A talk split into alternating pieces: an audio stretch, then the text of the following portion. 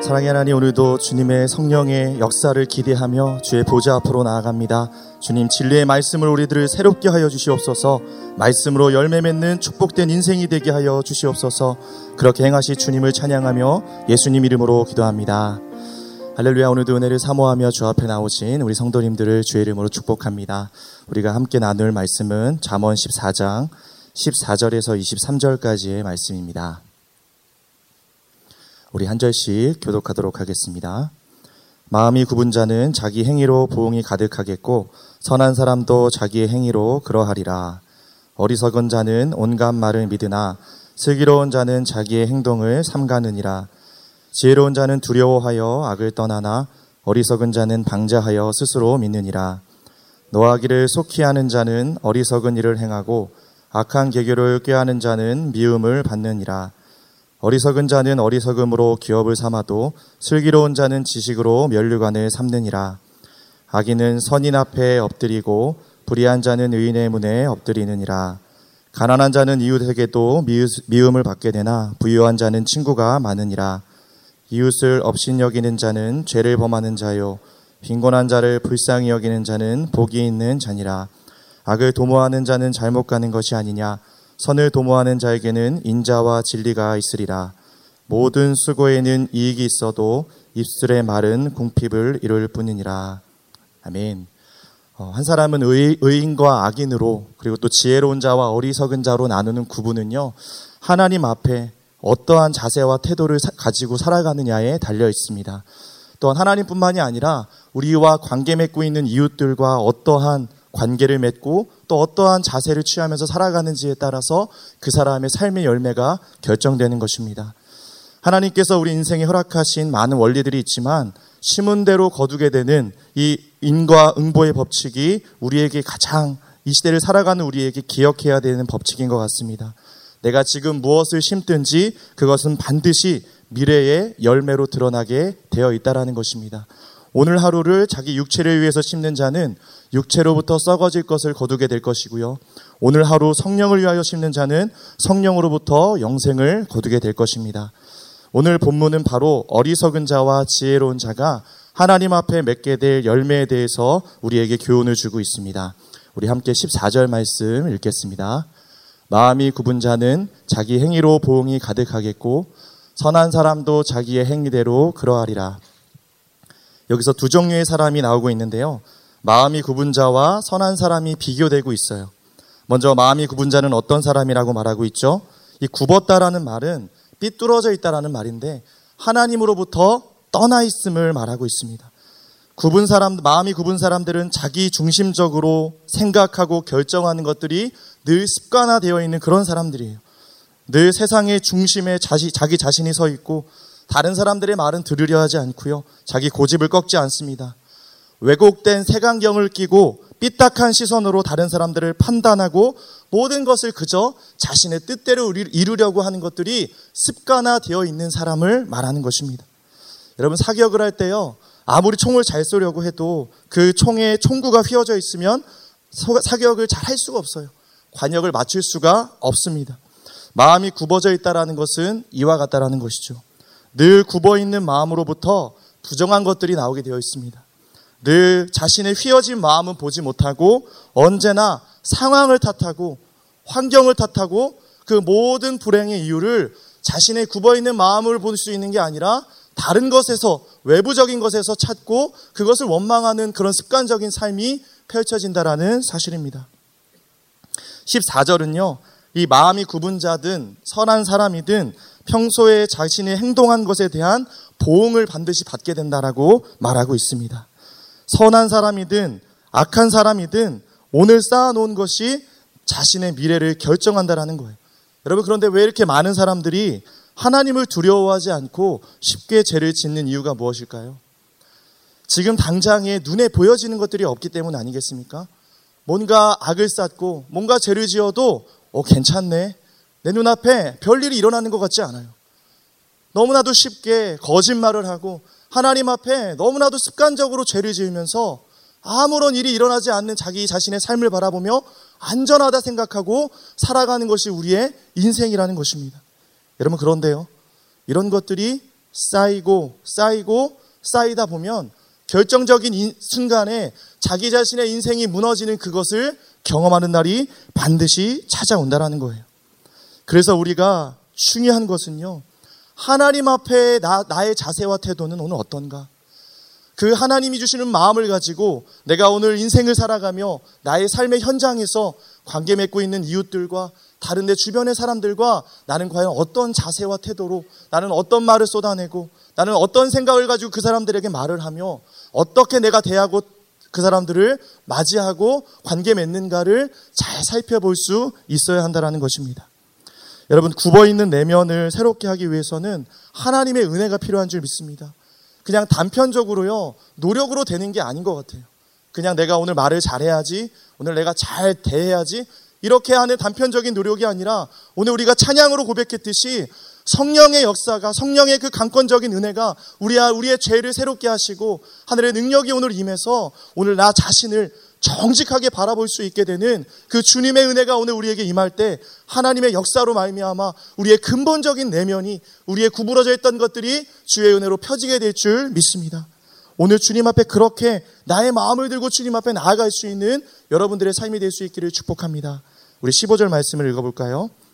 어리석은 자는 온갖 말을 믿으나 슬기로운 자는 자기의 행동을 삼가느니라. 마음이 굽은 자가요, 15절에서는 어리석은 자로 연결되는데요. 이 어리석은 자의 특징이 무엇이죠?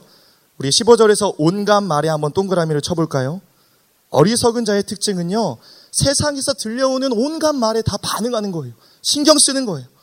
이 말에도, 저 사람이 하는 말에도, 이 사람이 하는 말에도 다 귀를 기울이고 자기 자신의 어떤 가치와 기준이 없기 때문에 영적인 분별력이 없기 때문에 세상의 이 소리와 세상의 저 소리, 이 사람의 말, 그 말이 진리의 말인지 거짓된 말인지 분별하지 못하니까 그냥 그저 그 말을 듣고 믿고 따라가는 어리석음을 범하는 사람을 말하는 것입니다. 또한 어리석은 자를 영어 성경은 man, 즉 단순한 자로 번역하고 있습니다. 여러분 단순한 사람은 어떤 사람이죠?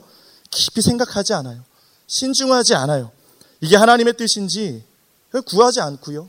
그냥 그저 자신의 감정에 충실한 삶을 살아가는 거예요. 남들에게 상처를 주는 말인지 이 말이 다 듣고 다른 사람들은 어떻게 생각할지 중요하지 않는 거예요. 그냥 내가 화내고 싶을 때 화내고 그냥 내가 웃고 싶을 때 웃고 그냥 내가 짜증내고 싶을 때 짜증내는 인생이 그런 인생이라는 것이죠. 17절을 보시면요. 노하기를 속히 하는 자는 어리석은 일을 행한다라고 말씀하고 있지 않습니까?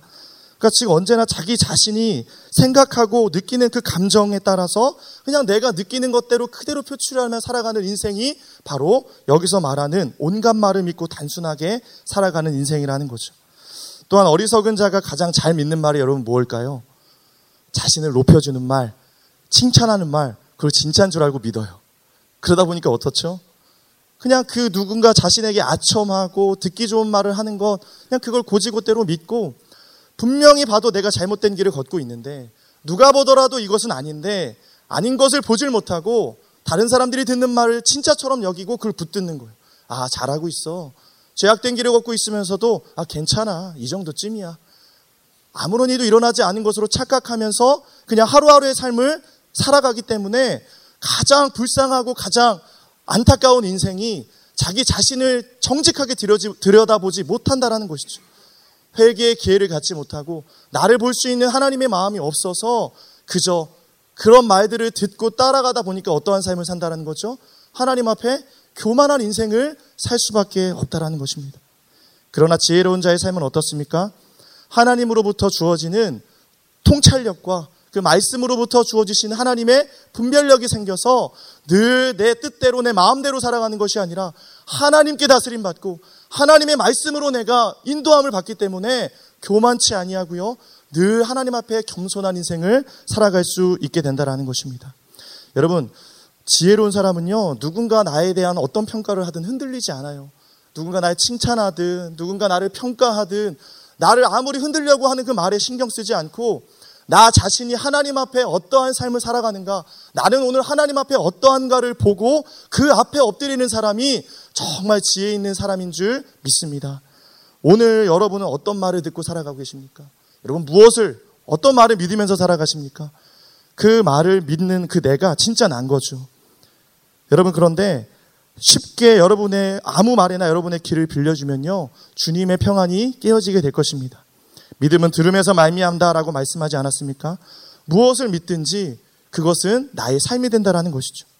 더 이상 여러분 세상의 혼탁한 소리에 여러분 귀를 기울이고 거기에 따라가는 것이 아니라 오늘 하나님이 여러분에게 주시는 그 생명의 말씀을 따라서 그 진리의 말씀을 따라서 여러분의 삶을 의탁하고 맡기며 나아갈 수 있는 여러분의 삶이 될 수 있기를 축복합니다. 더 이상 나를 높여주는 인정해주는 소리를 좋아하고 거기에 악한 것들이 뿌려주는 그런 것들을 먹으면서 따라가는 인생이 아니라요. 정말 그런 것으로 말미암아 내 인생을 자지우지하는 그런 것이 아니라 하나님이 뭘 말씀하시는지를 지혜롭게 들을 수 있는 삶이 될 수 있기를 축복합니다. 우리 16절 말씀을 읽겠습니다. 지혜로운 자는 두려워하여 악을 떠나나 어리석은 자는 방자하여 스스로 믿느니라. 지혜로운 자는 두려워해서 악을 떠난다고 말하고 있는데요. 지혜로운 자가 어떻게 악을 떠날 수 있는 것일까요? 악, 악을 행했을 때, 죄를 범했을 때에 그 죄의 결과가 가져오는 엄청난 파괴력을 알기 때문에 그것을 두려워하여 떠날 수 있다라는 말씀입니다. 나에게 지금 당장 달콤함을 주는 그런 것들이 결국은 나를 찌르고 나를 죽게 만드는 그런 무서운 무기라는 사실을 알기 때문에 지체 없이 그 자리를 우리가 멀리 떠날 수 있는 거예요. 시편 1편에 나오는 여러분 복 있는 사람의 특징이 무엇이죠? 악인의 길을 쫓지 않고요. 죄의 길에 서지 않고요. 오만한 자의 자리에 앉지 않는 거예요. 제일 중요한 것은 여러분 작은 것이라도 악한 것의 꾀를 따르지 않는 것이죠. 나를 유혹하는 것. 여러분 그 악한 꾀를 내가 오늘 마음을 열고 듣고 따르기 시작하잖아요. 그럼 언젠가 그 길에 서게 되는 거예요. 그 길에 서서 우리가 그 길을 따라가게 되잖아요. 그럼 오만한 자의 자리에 앉게 되는 거예요. 쫓게 되고 서게 되고 앉게 되는 게 우리 안에 그런 타락해져 가는 인생의 원리라는 것입니다. 하나님 주시는 말씀의 원리라는 거예요. 그러니까 중요한 것이 무엇이죠, 여러분? 내가 오늘 작은 틈을 주지 않는 거예요. 내가 그런 여지를 애초에 두지 않는 거예요. 내 믿음을 신뢰하면서 아 괜찮아 나는 유혹을 받지 않을 수 있어. 자꾸 죄 앞에 자신을 노출하고 그런 소리 앞에 나 자신을 노출하고 듣는 것이 아니라 나는 정말 연약하다라는 것을 인정할 수 있는 사람은 어떤 사람이냐면 그 죄가 나에게 틈타지 못하도록 내가 악한 자의 그 꾀를 따르지 않고요. 정말 그 죄의 둥지를 트이지 아니할 수 있도록 늘 내가 하나님의 말씀으로만 채우는 인생이 될 때 우리가 죄의 길에 빠지지 않고 오만한 자리에 앉지 않게 되는 줄 믿습니다. 그게 진정한 지혜라는 것이죠. 그러나 여러분 어리석은 자는 어떻다라고 말을 하고 있죠. 16절 보니까 방자하여 스스로 믿는다라고 얘기를 하고 있습니다. 방자하다라는 것은요. 내가 내키는 대로 행동하는 거예요. 내 마음이 내 의지가 시키는 대로 그냥 거기에 따라가는 인생이 된다라는 것이죠. 즉 정말 두려워할 것을 두려워하지 못하고 하나님을 두려워하지 못하고 그냥 스스로의 인생을 살아가는 것이 바로 방자히 행하는 것입니다. 많은 사람들이 이 방자히 행하는 것을요, 그냥 하나님 주신 자유를 누리고 살아가는 것이라고 착각하며 살아가는 사람들이 많다라는 거죠. 여러분, 잠언 29장 18절 말씀을 한번 읽어볼까요? 묵시가 없으면 백성이 방자히 행하거니와 율법을 지키는 자는 복이 있느니라. 하나님의 말씀을 듣지 못해 묵시를 받지 못하면 하나님 자신의 뜻대로 방자에 행하여 하나님의 진노와 심판을 쌓는 그런 인생이 되는 것입니다. 내가 벌거벗었는지를 보지 못하고 수치스러움을 느끼지 못하고 더욱 죄 짓는 일에 담대한 인생을 살아가고 있는 거예요. 하나님을 경외함이 없기에 그분을 인식함이 없기에 세상에 두려울 것이 없는 거예요. 그저 내 경험과 지식과 내 능력을 믿고 내 멋대로 살아가다가 파멸에 이르게 되는 그런 인생을 말하고 있는 것입니다. 하나님이 계속 방자 행하지 않도록 말씀 주시고 이렇게 살아라 이것이 나의 뜻이다라고 늘 주시는 하나님의 말씀을 따라 하나님 살기를 원하시지만 돌아오라고 말씀하시지만 듣질 않는 거예요. 회개할 수 있는 기회를 주시고 돌아올 수 있는 길을 열어 주셨는데도 나의 고집스러운 마음 때문에 돌아오지를 않는 거예요. 여러분, 지금 오늘 이 순간에 하나님 말씀을 듣고 돌아설 수 있는 것이 가장 큰 축복인 줄 믿습니다. 내가 죄 짓고 있는 것, 나의 굽은 마음이 오늘 하나님 앞에 부끄럽지만 드러나는 것이 죄, 죄, 죄를 지었을 때 빨리 드러나는 것이 축복인 줄 믿습니다. 내 죄가 감추어지고요. 내 삶에 아무런 일이 그럼에도 일어나지 않는 것이 우리에게 가장 큰 저주인 거예요. 로마서 말씀에 이런 말씀이 있어요. 우리 로마서 1장 24절 말씀 같이 한번 읽어볼까요? 그러므로 하나님께서 그들을 마음의 정욕대로 더러움에 내버려 두사 그들의 몸을 서로 욕되게 하게 하셨어요. 돌아와라, 회개해라.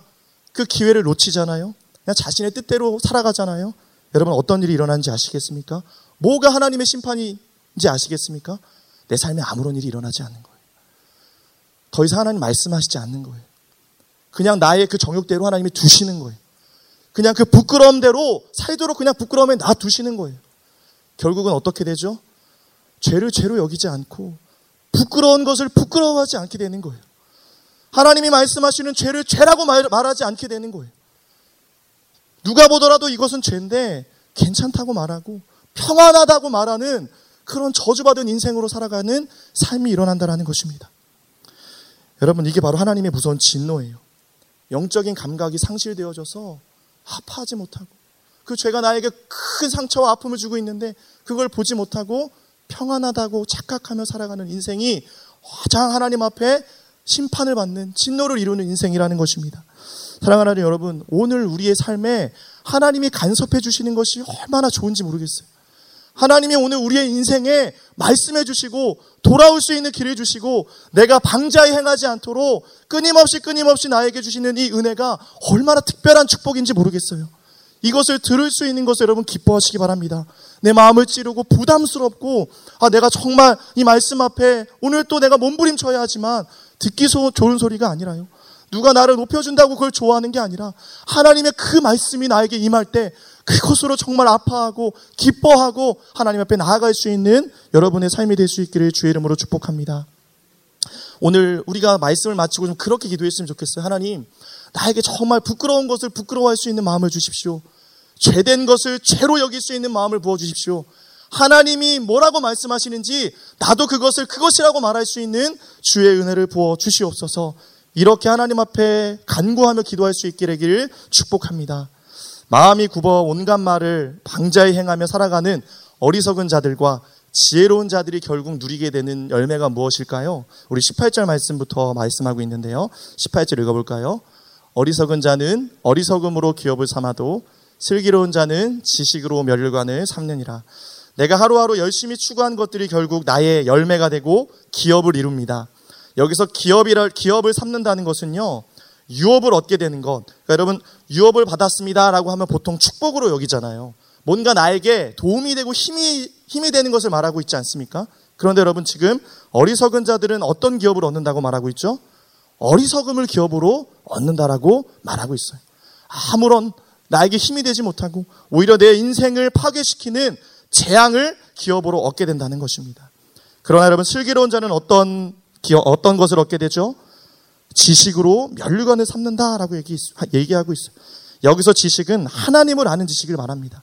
단순히 머리로 이해하고 아는 지식적인 것이 아니라 하루하루 하나님 말씀을 통해 내가 이루어진 그 관계성 안에서 하나님을 깊이 누리고 하나님의 그 깊으심과 하나님의 넓으심과 하나님의 그 성품이 나의 성품이 되는 그 생명의 면류관을 누리는 축복된 인생이 될 줄 믿습니다. 여러분, 여기 오늘 말씀에서 가장 핵심이 되는 단어가 면류관이라는 단어예요. 면류관은 승리하는 자들만이 누릴 수 있는 축복입니다. 하나님이 씌워주시는 최고의 상급인 줄 믿습니다. 이것을 바라보는 삶이 된다면 이 세상에 썩어질 것 아무렇지도 않게 그것을 거절하며 살아갈 수 있다라는 것입니다. 하나님을 아는 지식으로만 기뻐하게 되고 결국은 면류관을 쓰고 생명의 길로 걸어갈 수 있다라는 거예요. 이제 이런 지혜로운 자들에게 주어지는 최후 승리가 19절 말씀에 계속 이어지는데요. 같이 읽어볼까요? 악인은 선인 앞에 엎드리고 불의한 자는 의인의 문에 엎드리느니라. 지금 당장 세상에 돌아가는 이들을 보면 악인들이 득세하는 것만 같습니다. 잘 사는 것 같아요. 그러나, 여러분 눈에 보이는 것에 우리가 속지 않기 원합니다. 악인은 선인 앞에 허리를 굽혀 엎드려 절하고 불의한 자는 의인의 문에 엎드리게 된다라고 말씀하고 있어요. 여러분 우리가 잘 아는 에서 말씀에 모르드게와 하만의 경우가 꼭 이렇지 않습니까? 하만은 유대인을 죽이려는 계략과 음모를 꾸미게 되지만 그리고 특별히 장대를 세워 25m나 되는 그 장대에 모르드게를 죽이려는 음모를 꾸미지만 결국 그 장대에 매달리게 되는 것은 누구였죠? 하만이었음을 악인이었음을 우리가 기억하기 원합니다. 하나님은 기가 막힌 섭리와 역사하심으로 우리의 모든 것들을 새롭게 하시고 우리의 모든 그 인생의 일들을 뒤집어 주시는 역전의 하나님, 하나님은 공의의 하나님이신 줄 믿습니다. 그렇기 때문에 오직 하나님을 경외하며 그분의 말씀만을 붙들고 믿음으로 선으로 악을 이기며 나아갈 때, 선을 행하며 나아갈 때 최후 승리는 하나님의 말씀을 따라 선을 이루어가는 자들에게 주어짐을 여러분 기억하시기 바랍니다. 우리에게 보장, 보장된 승리를 기억하고 악한 것에 동참하지 않고 우리 안에 주어진 그 선한 싸움들을 오늘 하나님이 여러분에게 싸우게 하시는 그 삶의 현장에서 치열하게 싸우며 나아갈 때 역전의 하나님, 공의의 하나님, 여러분의 삶을 통해 놀라운 일을 행하시는 그 하나님을 경험하게 될 줄 믿습니다. 잠언 말씀을 보면 또 계속해서 강조하는 것은요. 하나님과의 관계함의 지혜를 얻은 자는요. 다른 이웃들과의 관계함 속에서도 그 열매가 흘러가게 된다라는 말씀들이 굉장히 많이 나와요. 우리 20절 말씀에도 그런 말씀이 이어지는데요. 20절 읽겠습니다. 가난한 자는 이웃에게도 미움을 받게 되나 부유한 자는 친구가 많으니라. 가난한 자는 이웃에게 미움을 받고 부유한 자는 친구가 많다라고 얘기하고 있어요. 뭔가 잠언이 주는 지혜 치고는 뭔가 이상한 말 같지 않습니까? 우리가 이 말씀을 오해하지 말아야 될 것이 무엇이냐면 잠언 기자가 너희들은 이렇게 살라라고 말은 이게 교훈과 지혜가 아니라 세상의 원리와 세상이 어떻게 돌아가는지에 대해서 꼬집으면서 역설적으로 말하고 있는 말씀이 20절 말씀인 거죠. 탐욕이 지배하는 세상은 많은 사람들이 항상 부자를 칭송하고 가난한 자를 멸시한다라는 거예요. 왜 가난한 사람이 미움을 받게 되죠? 옆에 있으니까 부담스러운 거예요. 채워줘야 될 것 같고 도와줘야 될 것 같으니까 그냥 같이 있기가 싫은 거예요. 반대로 여러분 왜 부유한 자는 친구가 많죠?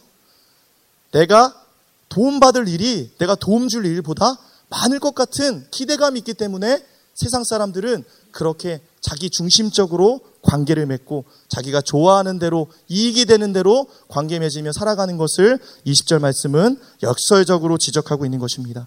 그러나 잠언 22장 2절 말씀엔 이런 말씀이 나옵니다.